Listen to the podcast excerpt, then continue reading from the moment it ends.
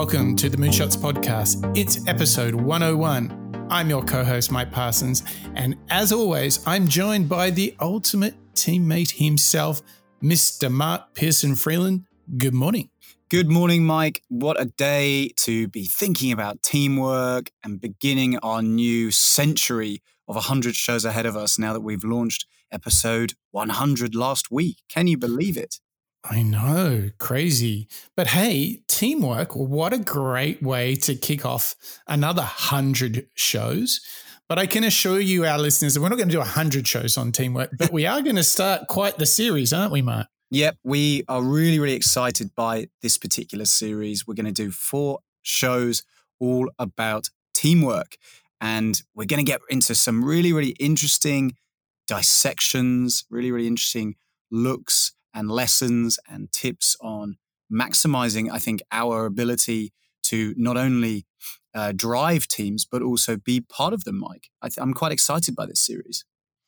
Yeah, and what what a cracking topic. Particularly, I think teamwork just got a little bit harder in 2020, don't you? Yeah, you're right. With the prevalence of remote working, whether you're in the same city, uh, maybe in the same neighborhood, or if you're working across borders internationally with different time zones, I'd say that nowadays almost every person has, or maybe even teamwork of your family, I think every person's probably now figuring out different ways of collaborating and communicating with members of their family and or teams, aren't mm. they? This year, mm. 2020 particularly, has um, you know forced people into a slightly different way of working, and teamwork. I think is one of those incredibly um, you know sometimes difficult things to to really crack down when you're not working side by side or across a table.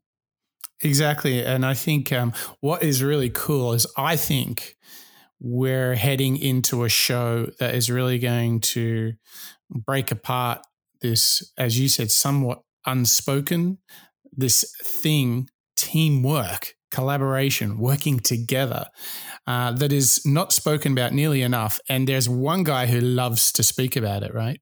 Yeah. First episode, episode 101 episode one of our uh, teamwork series is Patrick Lencioni's Five Dysfunctions of a Team. Ooh, and this is, um, well, I mean, this is a landmark bookmark. This book and the thinking, uh, and uh, in particular, these five things that he nominates that are at the core of teamwork. I cannot tell you I am always coming back to this piece of work. This this is up there with Sinek in terms of reusable, constantly referred to. It's right there on the bookshelf. It's in high usage uh, here at uh, the Parsons headquarters. I mean, it's it's an interesting um, book because it's you know both functional, like you say, in terms of the the pyramid, and we'll probably make some comparisons to uh, Maslow's hierarchy of needs. You know, I love the fact that you guys as a family unit continually refer back to it. But it's quite an interesting book, isn't it, Mike? Because it's actually a um, a fable of a leadership team. You know, it's, it's yeah potential issues that you might encounter as your team grows and struggles that they might have when they're working together.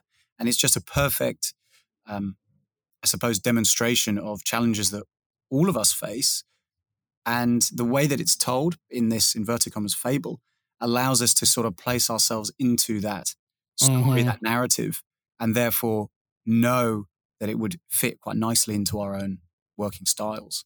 Yeah. So he, he really calls out some of those all too recognizable moments where we're like, oh, yeah, I've seen that. Um, but Mark, I think uh, we've set it up. We're going to get into a teamwork series. We're going to start with the king of teamwork, Patrick Lencioni. Um, and I just can't help saying that with a bit of an Italian uh, thrill to, to, to the end. But let's let's feed this hungry audience. Let's open them up to to Patrick Lencioni. Where shall we start, Mark?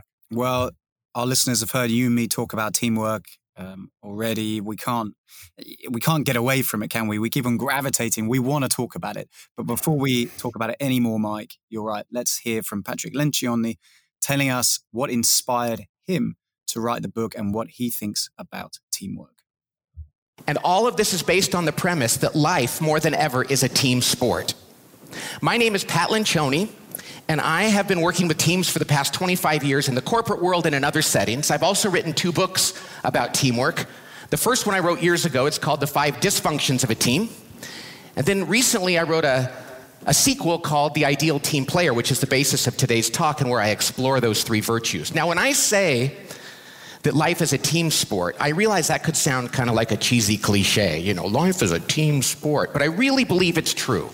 I mean, we take for granted the fact that in the workforce today, people can be on the same team as somebody that lives on the other side of the world across continents and oceans and cultures and language.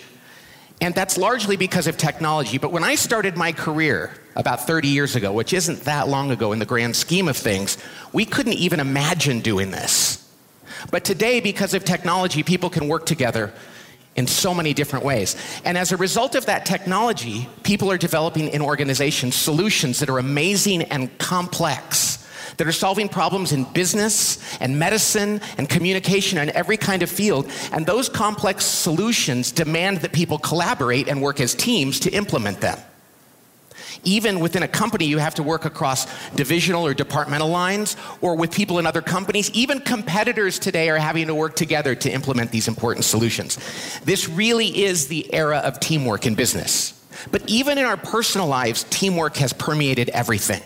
My wife and I have four sons at home, and we like to say that by the time that each of them was in middle school, they had played on more teams with more coaches in more sports and gone to more darn tournaments than we did in our entire lives combined.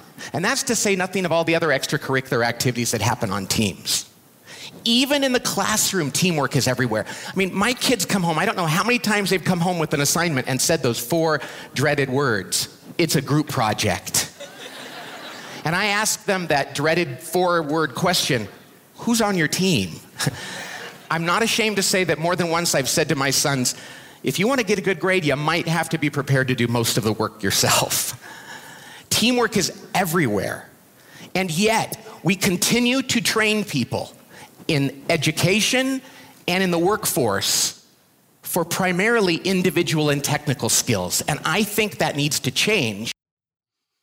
Yeah, I mean, what there's so many points in that, Mark the big one for me is everyone has such a high focus on technical skills. Yet, if you're going to practice those skills, you're going to need to work in a team.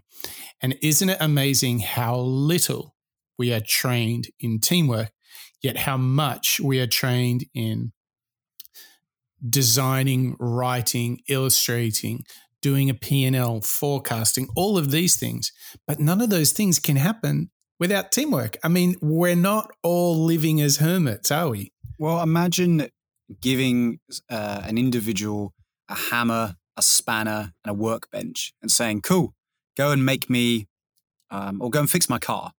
Mm. You, you can't just throw somebody the tools and expect them to do the best job you know and it's it's kind of similar in this world where you've got google hangouts slack uh, facetime zoom um, i mean the list goes on webex microsoft teams etc by by throwing so many um, inverted commas collaboration tools at somebody is not a guarantee that it will make you more collaborative it's not a guarantee that you will be a good team just because you're using the latest software and the mm. latest, latest tools and systems you know if mm-hmm. anything those things can get in the way of a good communication line because it feels maybe a little bit clumsy or it feels disingenuous. Yeah, totally. Totally. Well, there you go. I mean, it, you know, Patrick has really set it up. He's basically saying, look, you know, life is a team sport. Let's get ready for it. It's not just work, it's not just the sports field, but actually even if you're operating as a family. So, whether it's with your partner, your friends, your colleagues, or your teammates on the sports field, teamwork is of the essence. And we are going to go so deep into the world of teamwork. Um, now, what's really cool is that uh, Lencioni has this fantastic uh, breakdown of the things that go wrong in a team. And we've been really fortunate uh, that we have got a clip for each of these, as Patrick would call it, dysfunctions. And I, I tell you what, Mark, as you as we prepared this show, listening to some of these clips and situations, you're like all too recognizable situations, right? Yeah, yeah. You can totally imagine yourself, whether it's in your current job or at another point in your career, or in the on the sports pitch or in your family house. You know, a lot of these are recognizable moments right. in a person's right. life. Yeah. And what we're going to do together, Mark, is we're going to call them out um, you know, we're going to talk about um, uh, where things uh, go wrong and what that looks like. But the great news for all of our listeners is we're going to talk about what you can do as a people leader to address these. Um, and we're going to get into some of those practices. We'll chat about some of our failings and attempts at doing this, and and hopefully everybody comes out of this a whole lot wiser. What do you reckon, Mark? Yeah, I, I can't wait to get started, Mike. So, I mean, there's one essence that it needs to that, teamwork needs to be built on right there needs to be a good solid foundation for any of these um, traits these processes these settings these uh, family units and sports individuals to thrive on right um, where do we begin mike what's that base foundation Oh, the anchor of them all is a very, very uh, critical foundational concept of trust. And it is the essence of teamwork. It is, it permeates everywhere in a team, yet is so little discussed. So let's go to the source himself, Patrick Lencioni, and let's hear about trust. The first thing I'm going to tell you is so ridiculously simple, it's almost embarrassing. Okay, the first thing that a team needs to be able to do if it wants to work together is trust each other. How freaking obvious is that, right? Can you believe they pay me to tell you that? If you want to be a great team, you need to trust each other. Okay, moving right along. But here's the thing about trust trust for most people is not exactly what I'm talking about when I talk about trust. See, most people think of trust as, well, you and I have known each other for a long time, so we can trust each other. We can predict one another's behavior. That's what I call pre- predictive trust. I can trust that this is how he's going to react if I say this to him because I've known him for a long time. Well, any group of people that's known each other for a long time or worked together for a long time will have predictive trust. But that's not what makes a team great. When I talk about the kind of trust that makes a team great, I'm talking about something called vulnerability based trust. Vulnerability based trust is when human beings on a team can and will genuinely say things to one another like, I don't know the answer, I need help. I really screwed this up. You're much smarter than I am. Can you teach me how to be like you? Or I'm sorry, I was kind of a jerk to you yesterday. I apologize, I shouldn't have done that. When people can be that buck naked emotionally with one another, when you know they're not going to hold anything back, they're going to be completely raw and open with one another, it changes the dynamics on a team like nothing else.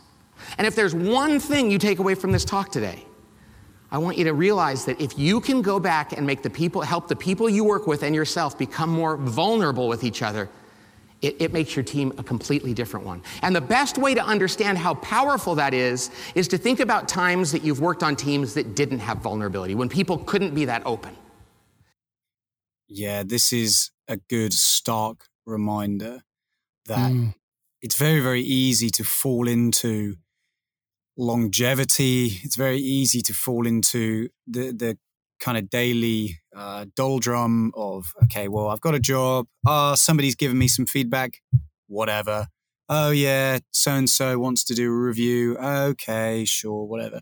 You know this um, consistent behavior that maybe a lot of our, our listeners have maybe experienced, particularly this year, where you know days and weeks have sort of melded into one because of um, you know the strange, um, perhaps lack of variety that everybody's um, existed through this year.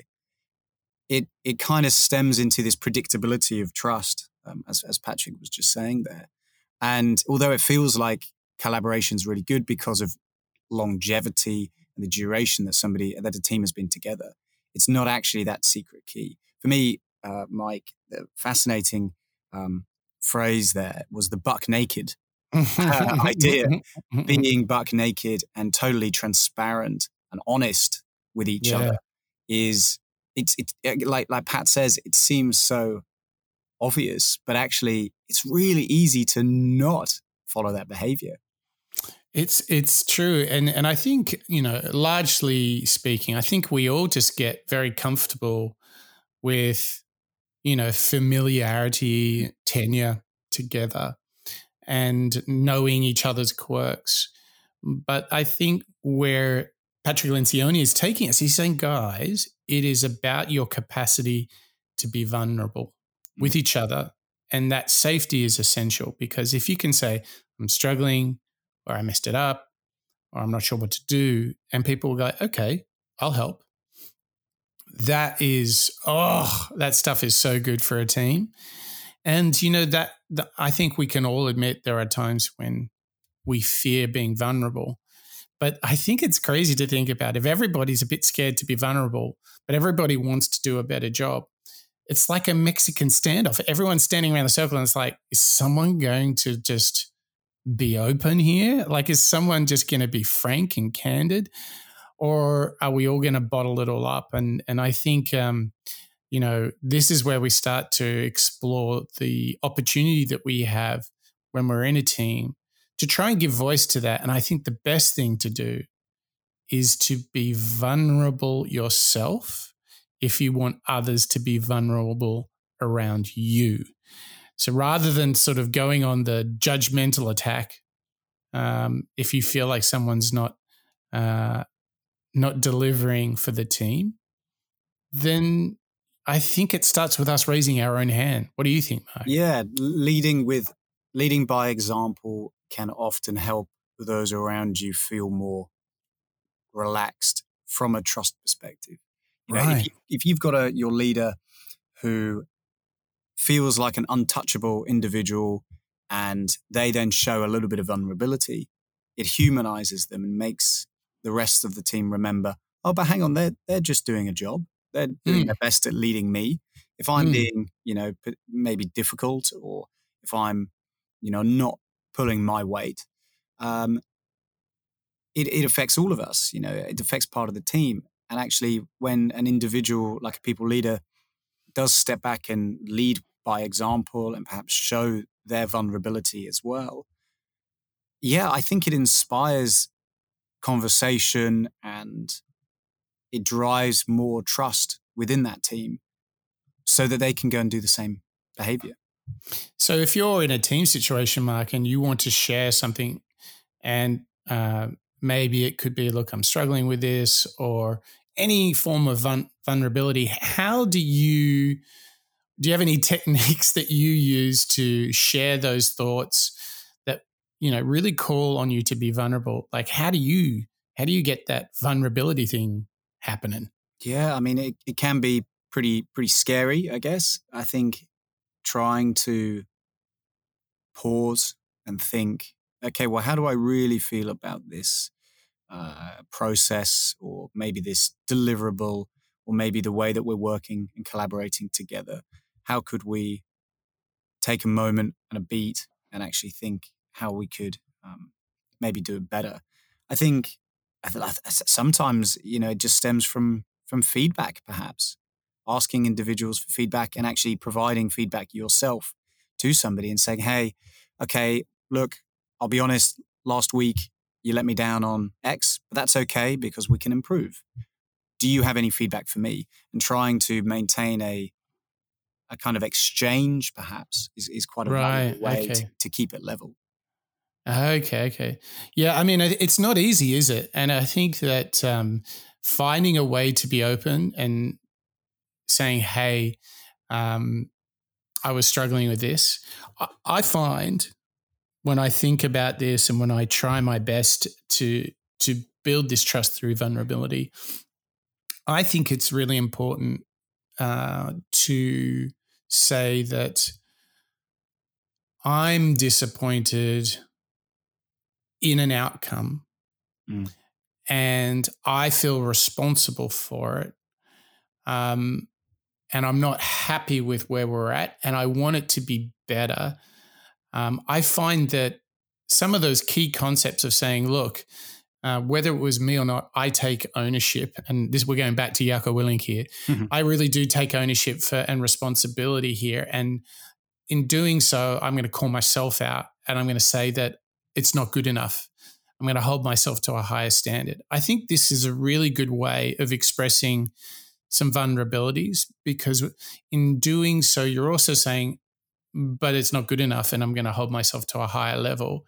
I think that's a really good step in being more open, uh, being more vulnerable with your colleagues, because I think that gives, particularly for people that are, are perhaps maybe struggling a little bit with this vulnerability, it gives them a sort of a safety element by introducing saying that I'm going to call myself out and I'm going to say, I don't think it's good enough and I'm going to work harder and I'm going to work better to get the right result.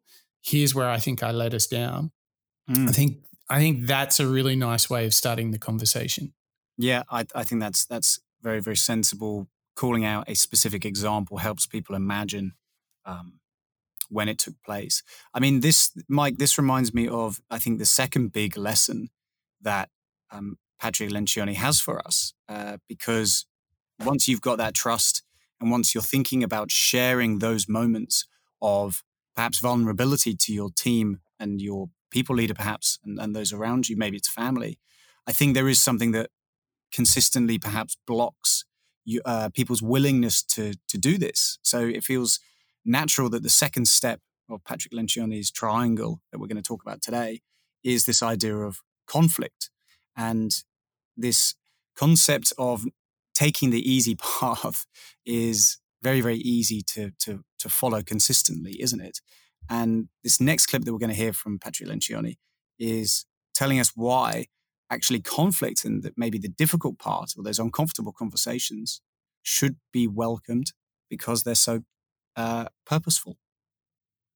They have different conflict norms in different places, different families, different companies, different cultures. You just have to know what that is. I don't care if it's Japanese, or even here in the US, we have different conflict norms, it seems. We have a transient nation, but somehow out here in California, there's very different conflict norms than on the East Coast. And I saw a cartoon years ago that showed somebody on the West Coast, it was in LA, and, and and it was two people in an office, and one of them said to the other one, Good morning, but the bubble showed what he was really thinking, and in effect it said, Screw you. The next frame showed a guy in New York City saying to somebody, Screw you. And the bubble said, Good morning, you know. And you know, it's just true. And, and, and you got to know where you are and what your team is like, and you got to set conflict norms so everybody understands who we are and how we do this. But what, what matters to me is not what those norms are. What matters to me is that you stick to them and that you know that nobody's going to hold back their opinions. If something is important, no member of that team is going to say, mm, I'm not going to say anything because I'm going to calculate the political cost of this, or I don't think this would be the right thing to do for my career. No, no, no. On a great team, because there's trust, because there's vulnerability based trust, and everybody knows they're comfortable being buck naked with one another, they are not going to hold back their opinion. Why would they? You see, with trust, when you're vulnerable with each other, Conflict is nothing but the pursuit of truth or the best possible answer. Why would I, if I trust you implicitly vulner- with vulnerability, why would I be upset with you disagreeing with me? Because I know all we're trying to do is figure out the right answer. That's a great thing. If there's not trust, if we don't have vulnerability, conflict is a very bad thing. Then it mm. becomes manipulation and politics. Now I'm just trying to win. Because, see, I'm not going to listen to you even if you disagree and have a good point. That's why, as much as you might want to say we need to get better at conflict, you've got to start with trust.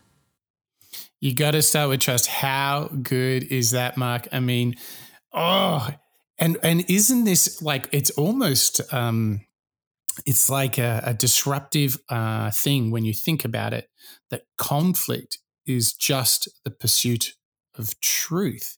We often take it so damn personally that we all get caught up in the emotions and the and the implications of the feelings of, of the conflict of the argument. But actually, if teams really trust each other in the right way, that conflict is just you know, voraciously fighting for what's right, for what is the truth, what is the best thing that we should do, what is the best solution. And I love this idea that conflict is the pursuit of truth because conflict is almost like, you know, what Lencioni calls out is where teams have this artificial harmony where everyone's nice and, you know, chatty, but underneath it, there's not the conflict. There's not the pursuit of truth. I mean, this this had a lot in it, Mark. I, I love the phrase artificial harmony. I think that's yeah. that's so true. You know, our desire, all of our desires to maintain that artificial truth at your job or in your family is is perhaps great in the short term because you think, oh, I'll keep my head down, I'll further my career, or I'll keep the, the family happy, whatever it is. Once you actually push against that and and strive for real truth, real honesty, and and drive up that, that trust, yeah, it, it's it's a lot more a lot more valuable, and and the results are far far higher. I mean, for me, Mike, this is a little bit of a challenge, I suppose, because you we are all brought up on trying to keep the boat from rocking.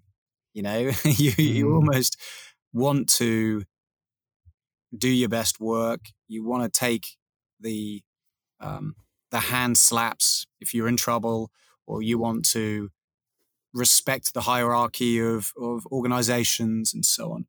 But actually, the truth is, as we gradually um, all age and go to different companies and so on, a lot of those hierarchies are, are flatter. And ultimately, exactly as Pat Lencioni is calling out here, the best businesses are those that encourage um, honest and and uh, you know fair feedback and commentary between individuals. And I think this is a great reminder for all of us that you might you might get more back than you um, you might get more back from having those conversations than you think. It might be more worth your time to go and do them. And actually, just by taking that little bit of a risk, maybe the first time that you do it feels a little bit risky. You're not sure how the other person's going to take it. But gradually, as, as Pat calls out, you start to create those conflict norms, mm. uphold them, you respect them, and you encourage them. Whew, I, I think it's I think it's a really interesting challenge that he's setting to us. Yeah, it's it's a, it makes you a bit uncomfortable when you think about it. But I do I want to pitch you uh, a suggestion for having these tough conversations. Are you ready? Hit me. All right. Okay. So I, I think you know when when we talk about you know this you know fear of conflict, um, I think a way to make it more digestible and a way to start these sorts of tough conversations is to have a really deliberate focus on facts and the data. So, the mistake I think a lot of us make is people say, Well, I think this really sucks, or we're doing terribly at this. Like, whoa, whoa, whoa, whoa, steady, steady. Let's go, hey, over the last two consecutive years, we've had a 13% decline in whatever. Okay. So just by being more factual and just shining a light on the data itself and not rushing to conclusions and having a very deliberate critical thinking path, which is what's the data? What are the insights we can draw from that? And then we can get into recommendations about what to do. I think everybody just is like, we should change everything because marketing sucks. right? Yeah. I mean, this is this I'm I'm making it a bit dramatic, but but kind of that's what how people often express themselves. If you want to have the right sort of conversation, you want to have tough conversations, stay with the facts and and you know, don't jump to those conclusions, but go together through the facts, draw the insights, and then ask yourself, okay, what should we do now? Yeah, yeah. I, I look at the facts. It's such again. We've t- spoken about this a lot on the podcast um, because of our desire to create products that have true meaning to our end users and the customers, and ultimately to the brand. But you're right in that kind of classic ad worldy scenario. Right, we're not selling any products. Got to be marketing. Bin them. Let's start again. yeah. And but I think it's also when you come with these really uh, unfounded opinions or just very uh, very uh, light considerations. I think that's often where people feel that there is accusation and it's not a trusting, it's not a safe environment. Yeah, I think I think really starting with facts is is a fast track to having these tougher conversations, and you can argue the facts, and then you can get to what are the facts. You can argue insights, but you know what we're going to see coming up is that this precursor, this foundation of trust, and having these tough conversations opens us up to a world of possibilities within teams, within our families, with our colleagues, friends. But before we go there, Mark, I feel that there's a place where there's no conflict, where there's a whole lot of trust, and where we are so much a team with our listeners that we want our listeners, Mark, to tell us who we should focus on, what innovators should we be studying together, and where should they go to tell us, Mark? There is a safe place on the internet called moonshots.io. There, our listeners will find a hundred pure episodes of moonshot thinking and deep dive into many, many different authors, entrepreneurs, and a number of our series, Mike, such as the Habits series, the Women in Innovation series, and our Media Global uh, series. And also based over there, as you say, is, is a little spot that we like to call our feedback section. And there, our listeners can go along, leave us their thoughts, leave us their inputs, as well as their recommendations on who we should focus on in the next 100 episodes. We've got a lot of great recommendations already cooking in the background, and we've got a number of you know potential author series as well as even new um, types of series that we can come on to in the future. And we'd love for you, our listeners, just to get in touch with us and let us know if you're listening every day, every week, who should we dig into for you? Exactly, exactly. And we love to hear from you because we hear from people all around the world. We hear from folks in the US, in Europe, in Asia. Mark, we even hear from people just across the Tasman Ocean and uh, I think we we got to call out our New Zealand brothers and sisters. Um, do you want to share some of the feedback that we got from from across the pond? We had a wonderful review over the last few days from Pongarura Proud, um, hailing from from one of our neighbouring nations, New Zealand. New Zealand, um, who left us a very very kind and very sweet review. I'm really, we're both really really humbled and pleased uh, proud that you're starting to see um, the amount of instances that all of us can learn from uh, entrepreneurs and innovators, and particularly in this potential uh, strange climate, um, there are opportunities that we can all grow from and and become, you know, perhaps more patient or perhaps better teamwork uh, players. And it's amazing to hear from from you, Pongaroo Proud. So thank you so much for reaching out to us, and we're glad that it's uh, providing you a little bit of value in your commute. Yes, and um, a lot of clarity coming to us uh, from the fair shores of New Zealand. And there's also a lot of clarity coming to us from Patrick Lencioni. So here we are. We have done the first two parts of the five dysfunctions of a team, uh, authored by Patrick Lencioni. And we're about to get into the third one. And this is something that I feel like is my life's pursuit in my work. It's always looking for this one word that Patrick Lencioni is going to tell us about. And this word is clarity. So every time we avoid intellectual or ideological disagreement, just know we're drastically increasing the likelihood of really painful and hurtful conflict later. We're just kicking the can down the street and it gets bigger. Okay? Conflict is a good thing. Now, conflict is a good thing because it enables us to have commitment. You see, without conflict, we don't actually get buy in. What do we get? Uh, okay, we have a difficult decision to make. I don't want us to argue. I'm just going to make the decision as the leader. Trust me, it's the right thing to do. And people go, okay. They nod their heads. Do they really buy into that decision? No. They go back to their teams, and people say, What do you think of the decision? And they go, oh, I don't know. And they say, Or they, and then they go alligator arm th- the decision. They're like, oh, let me help with that. Oh, okay, yeah, no. You know, they don't really get out there and say, I'm part of this. If you want to get active commitment to an issue, you have to get people to actively engage in the discussion beforehand. That doesn't mean they're going to vote on it and agree. This is not an argument for consensus. I actually do not like consensus. I like really honest discussion. And unless there's a natural consensus, and if there is, that's beautiful, thank you, God. But if there's not an, a natural consensus and everybody's weighed in and you don't know what to do, that's why leaders get paid the medium sized bucks, because they have to break the tie. And do you know that when people weigh in on a decision, even if the, the decision doesn't turn out the way they wanted it to, they will buy into that decision? But if people don't weigh in on a decision, they can't buy in. If I don't know that I've been heard, I can't possibly go, I'll help no matter what. See, that's why we need conflict, because conflict, the weighing in, leads to commitment, the buying in. Yes, that's right.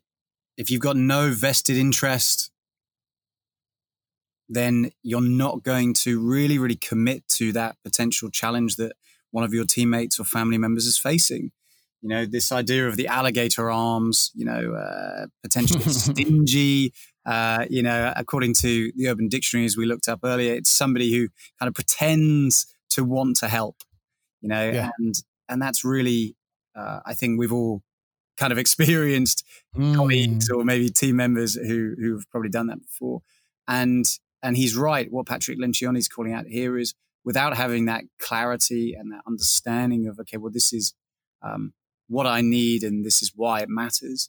Um, the commitment from those around us is never going to be particularly helpful. It's not going to be particularly valuable. And it kind of wastes both sides' time, doesn't it, Mike? It does. And, and I love this idea that if you want people to buy into your idea, they have to be able to discuss it. I'll take it further to challenge it. Now, often we love to present our stuff and make it perfect and immaculate, and everyone's like, wow. But actually, what he's saying is like, if people don't get to challenge, discuss, and argue and really be heard, they ain't buying nothing. and it's quite interesting because I think we all have a little bit the habit of wanting to say, voila, isn't it great? And any questions?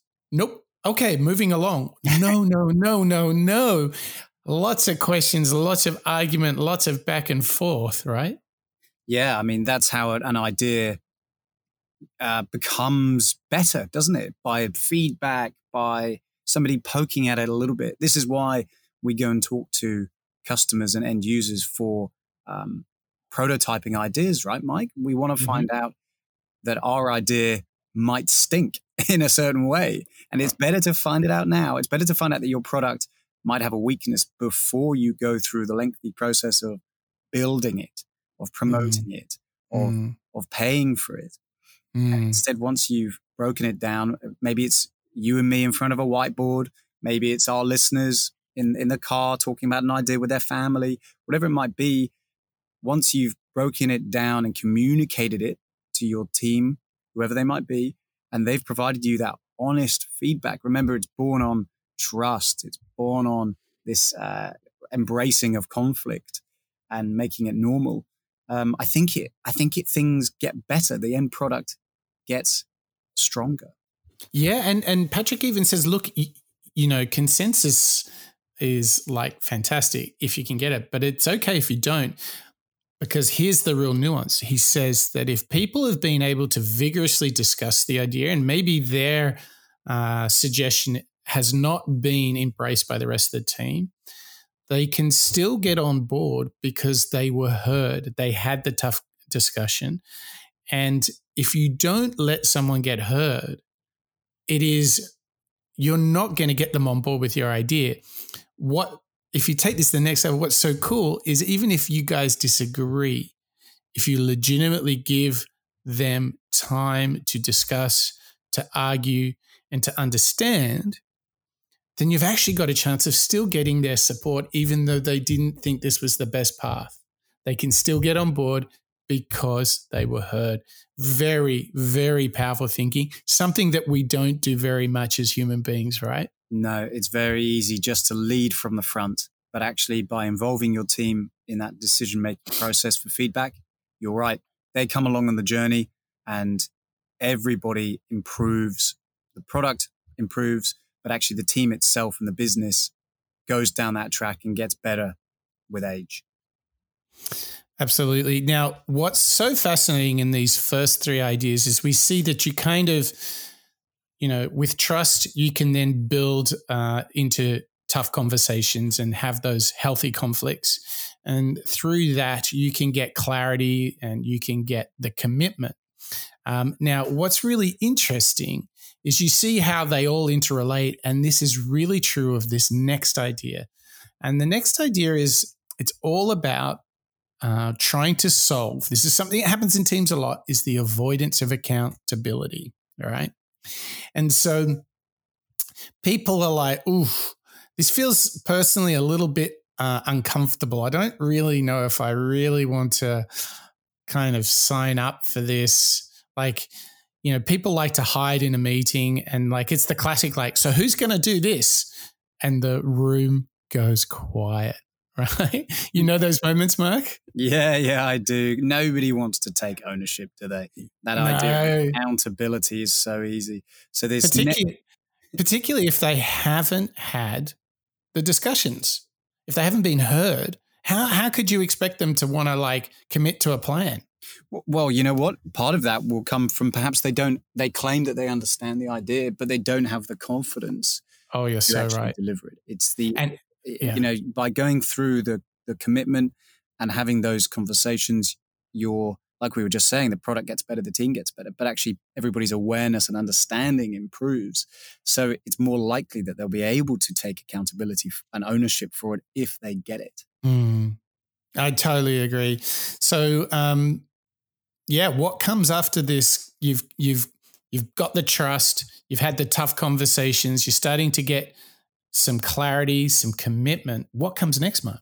Well, this next clip that we're going to hear from Patrick Lencioni is accountability. So once you've taken them on that journey, once everybody's understood it and they they have the capacity and the position in order to maybe provide a little bit of feedback, we want to now figure out who um, can lead it, who actually has the ability to, um, you know, hold each other accountable and further our conversation and the ability for our products to grow. So this next clip that we've got from Patrick Lencioni is all about the avoidance of accountability.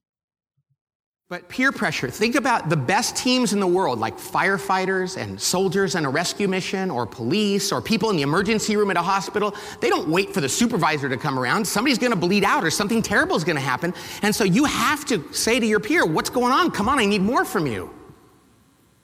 If you wait and talk to the boss, and the boss is like, oh, great, now I get to tell him, hey, somebody told me you weren't doing this. Oh, really? Who told you? I don't know. Don't, doesn't matter. Let's just, now they're wondering who ratted me out. The boss is dragged into it. This sucks. But when that person turns to that person and says, hey, what's going on? And they correct each other, it's like, that's a sign of teamwork. And I will actually use the word, that's a sign of love. If you love somebody, telling them what they need to do better is a great service. And great teams do that. In all, in, on great sports teams, you see somebody on the court saying, hey, hey, that, and they'll go, my bad, my bad, my bad. And they work it out. The coach doesn't have to say anything. So here's the thing how can we create an environment where everybody holds each other accountable? Because I know if you're a leader, you're sitting there going, oh, this would be so sweet if I didn't have to do this. The only way to create an environment where peers hold each other accountable is if we, as leaders, demonstrate that we're willing to hold them accountable. See, I don't think that the leader on a team is the primary source of accountability. In fact, I would say that the leader should be the ultimate source, but not the primary source. Peers should be the primary source. But if the leader is not willing to be the ultimate source, if people know that the leader is not going to hold people accountable, then they're not going to do it to one another. I know this, and I'm confident in this because I'm one of those leaders. I don't like to hold people accountable. And that means my team doesn't like to hold each other accountable, and it's my fault. And I'm working on this. And if you've ever studied graduate level psychology or business, you know that there's a technical term for leaders like me who don't like to hold people accountable. We're what's called a wuss. and I am a wuss. And let me tell you something there's a lot more wussy leaders out there in the world than I thought. Sometimes a big, hardened, candy coated shell of a leader, like, oh, I'm really tough, they'll say, I don't have a problem with this accountability stuff. You can skip over that one, Pat. I go, oh, that's good. Why do you say that? Well, I fire people all the time. I fired a guy last week. Pick someone, I'll fire him right now just to prove it to you. Firing somebody is not, that's often the act of cowardice in not having um, held somebody accountable. I'm not saying you don't have to do that sometimes, but oftentimes we'll say, "So, have you? Did you hold them accountable for their? Be- oh, I shouldn't have to do that. I'm busy." It's like, no, no, no, no, no. See, accountability is looking at somebody and having the difficult conversation of, "Hey, this is what I see, and this has to change." And it's an act of love. And most employees will say their careers changed because somebody took the time and had the courage to do that with them. And then we get to be leaders, and if you're a wuss like me, you go, I don't want to have to do that. I don't want that person to feel bad. It's like, no, we have to do that. Yeah, avoiding some hurt feelings is really, really the essence of this. Getting people to raise their hand, to committing, right? And don't let them underperform. Don't be a wuss. As Patrick Lencioni said, like start having uncomfortable conversations early and consistently. And what he's saying right at the end there, I don't know if you got this, um, uh, but he's like, a lot of people look back to these tough conversations when a manager made someone accountable to themselves and to how they're performing as being these pivotal turning points these big accelerations for them because it made them realize they could do better. Whew. The avoidance of accountability and how to get people signing up for a clear action plan. It is not nearly as easy as it sounds, is it, Mark? it's not easy. Again, you know, the great uh, steps that Patrick Lencioni is taking us on here are, yeah, they're a little bit conflicting. You know, sorry, they're a little bit of a uh, uh, they feel like they're a conflict for us to go and follow. You know, nobody likes receiving hard feedback or being mm. accountable for something that went wrong. But you're right. When you do, and when you look back at it later, whether it's six yes. hours or six months or maybe six years, you're yeah. going to look back and think that was a moment that defined me. The way that I responded to that helped me greatly. I totally, I totally agree, and I think that um, the the fascinating thing about how we work as teams is the way in which um, so much of this swirls around in our head, but is not discussed. And I think Lencioni is really giving us some these five dysfunctions. They're just so clear, you know, absence of trust, fear of conflict, lack of commitment. We just talked about the avoidance of accountability.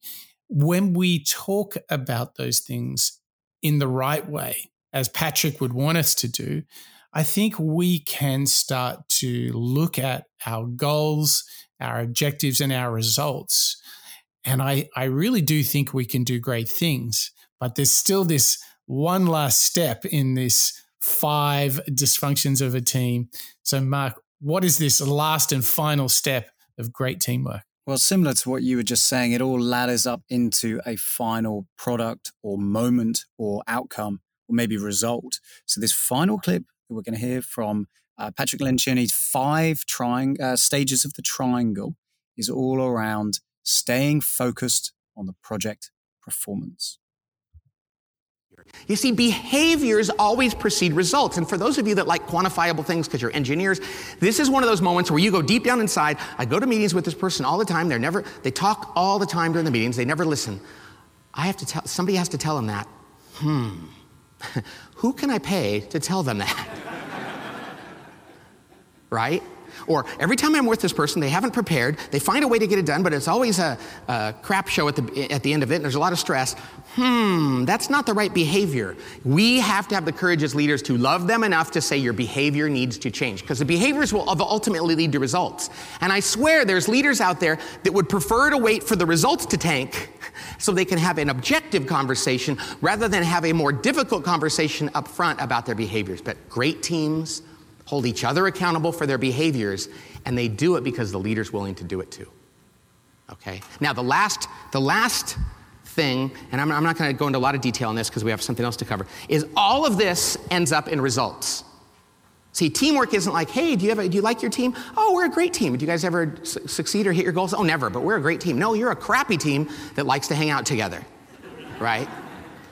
It all comes down to results. But here's the thing it's the result of the collective. See, everybody goes, well, everybody's results oriented. No, no, some people are results oriented for their department, for their status, for their budget, for their part of the business. But we have to hold people accountable not for what just they're doing, but for what it does for the whole team. See, team number one has to be the, the team, not the team I manage. So if you're the head of marketing at this company, and I say to you, What's your number one team? and I pump you with a little truth serum or bourbon, and you go, let me tell you, Pat, I care about the executive team, I do. But let me understand, let me tell you that I, I, actually manage the marketing department. I hired all those people, I sit near them, I love marketing. They would be my number one team. The executive team that I'm on would be a close second. No. You're, the number one team all of us have to be on is the team we're on. Only Jennifer here at PagerDuty has the benefit of saying, I don't have to choose. Right? Everybody else has to say, I have to be a good team member, even over being a good team leader. And that's okay, because the good news is the people on your team in marketing or whatever department you're in, they want nothing more than you guys to make this number one team so they don't have to fight bloody, unwinnable battles with other departments. Okay? So, what, what is this all about? We have to trust each other. We got to be vulnerable, buck naked. We do that so we can have great arguments without fear.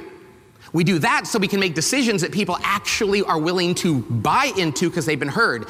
That gives them the courage to hold each other accountable for behaviors and results without fear, and that leads to the collective good of the team rather than us as individuals. Oh boy, did he have some espresso then, Mark? Was he like wrapping up? Here's my book in 22 seconds. Yeah, he, that was a good uh, a, a, good summation, wasn't it? I mean, yeah, you know, the the, the result of the moonshots show, uh, Patrick uh, kind of summed up his triangle right then and there, right? He did a very, very good job. And I, I think if you want to reverse uh, this whole cycle and uh, reverse engineer it, if you will, if you feel like you're working in a team with good, talented individuals, but they're not quite getting the results you think they're capable of, then you can actually go through what he just said in that clip and sort of find where it is. So if they're not getting the results, then they're probably looking maybe a bit more at their individual goals rather than the team goals. And I think this is really interesting. Like people really signing up for the team, the project goals, or the company goals, the business goals. Like you've got to sign up for the collective goal. And I think that's really powerful. And if you go beneath that, you'll see that there's accountability, commitment, conflict, and trust are all these ingredients that are almost like little levers that we have that we can fine tune, that we can optimize in order to get the results. And that's the power of what Lencioni has shared with us today is that you can really break it down well, no matter what kind of business you're in, results, accountability, commitment, conflict, trust, break it down into those five. And somewhere, somewhere in there, you'll find an opportunity to do things better. Oh, what a fantastic little breakdown from from Patrick on teamwork. Uh, you know, I'm reminding Mike myself of you know when we kicked off the episode today, it's not always just about your career. The team are those around you, whether it's on the mm-hmm. sports pitch or in the family unit. You know, I feel like all five of these steps and these lessons can be applied anywhere in our lives.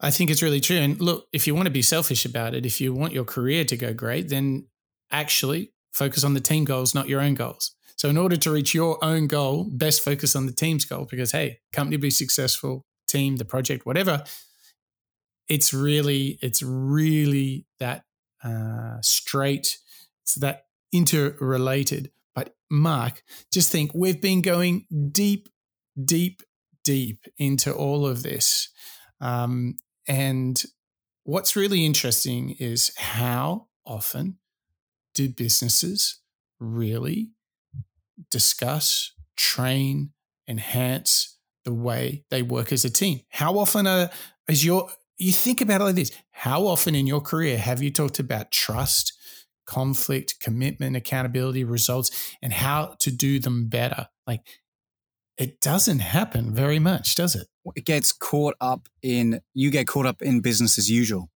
you yeah. get caught up in getting back on slack responding to emails thinking right. about the most immediate deliverable and you kind of forget about maximizing or nurturing those relationships and those connections, that connective tissue between you and your team um, in the short term, which then damages you in the long. It's like not warming up your muscles before you work out. Mm. You know, you, if you don't give the the connective tissue, i.e., your teamwork, enough attention and and work, I think what happens in the end, after a long term, you either lose colleagues because they want to quit, or you lose projects because the team's not performing at the highest level. And that damages your business. It's all about starting. I think you said it earlier, Mike. Teamwork is the DNA of a successful business. I, I totally, I totally agree. And what I what I've enjoyed talking about here is really getting into the five um, these five very specific foundational, um, um, if you will, elements, components that build up better teamwork. And I, I, I walk out of this feeling way more clear. It's like I've gone back to the source and you know reclarified, reconfirmed the amount of effort we need to put into these things. It's not just about making sure the design is right, the code is right, or whatever it is that you do. Beyond the craft is team. Beyond the expertise is team. Beyond the skills, the things that we do, there is the how you do it, which is all about teamwork. And I think we've had a real treat today. And uh, what's so great, Mark, is that the next show we're going to focus on the individual characteristics of what it takes to be a great team player. We are. We're going to be digging into Patrick Lencioni's um, additional book, The Ideal Team Player. Another one that I can't wait to get into, Mike. Mm. And he's got he's got a great formula around humility, be hungry, be smart, and uh, really optimizing the combination of all of those three. I mean, that is it's just going to be a, another feast of uh, teamwork, of understanding not only what we do, but how we do it. Whew. So, Mark, what's your big takeout from from this first of two books that we're going to study from Patrick Lencioni?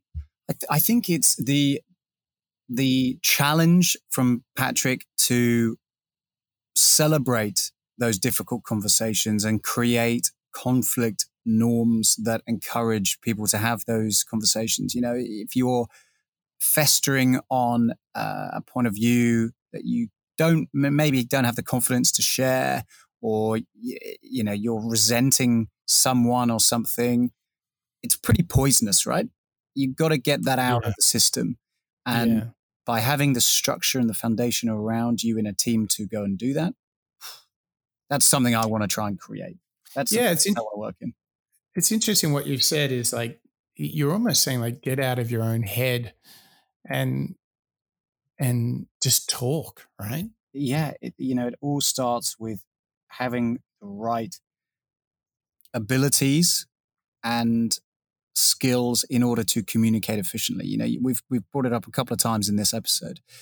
Without being maybe taught or without thinking about how we communicate and work together as a team, it's never going to be that efficient because you're going to have to go through all of the mistakes. Instead, if you focus on creating a structure that is really, really celebrated from day one, that people trust in and that they feel comfortable with working together and collaborating, I think you're onto uh, you're onto a, a guaranteed path of mm, success. Mm. Uh, I agree. I agree. And what what a what a great way to start uh, this series, this teamwork series here on uh, the Moonshots podcast on uh, episode 101, no less. So, Mark, thank you to you. Are you ready to go uh, and have some conflict with your colleagues? uh, I am. I'm going to go and uh, I'm going to go and think about what I could give feedback on now. There you go. There you go. That sounds like a good start. Well, thanks again, Mark. And thank you to you, all of our listeners, for sharing with us uh, this journey in learning out loud here on the Moonshots podcast. And today has been a rip roaring adventure through the world of teamwork. We've got plenty more episodes to come on this topic, but today we really studied Patrick Lencioni and the five dysfunctions of a team. So I hope that all of you now leave with some skills, some tips, some tricks, or just plain old inspiration on how to build the trust, how to have those tough conversations, maybe a conflict or two, so you can really start to build clarity and commitment about the things that you want to do. Because if you do that, you can have a clear plan and make yourself and your teammates accountable too. And I can tell you what, if you've done those first four things, Patrick Lencioni will tell you there's a very good chance that you're going to get the results that you're looking for. And I hope you're getting all the results you're looking for here on the Moonshots podcast as you design, build, create teams, businesses, families, you name it, whatever you're trying to build, we hope it's better with the Moonshots podcast. That's a wrap.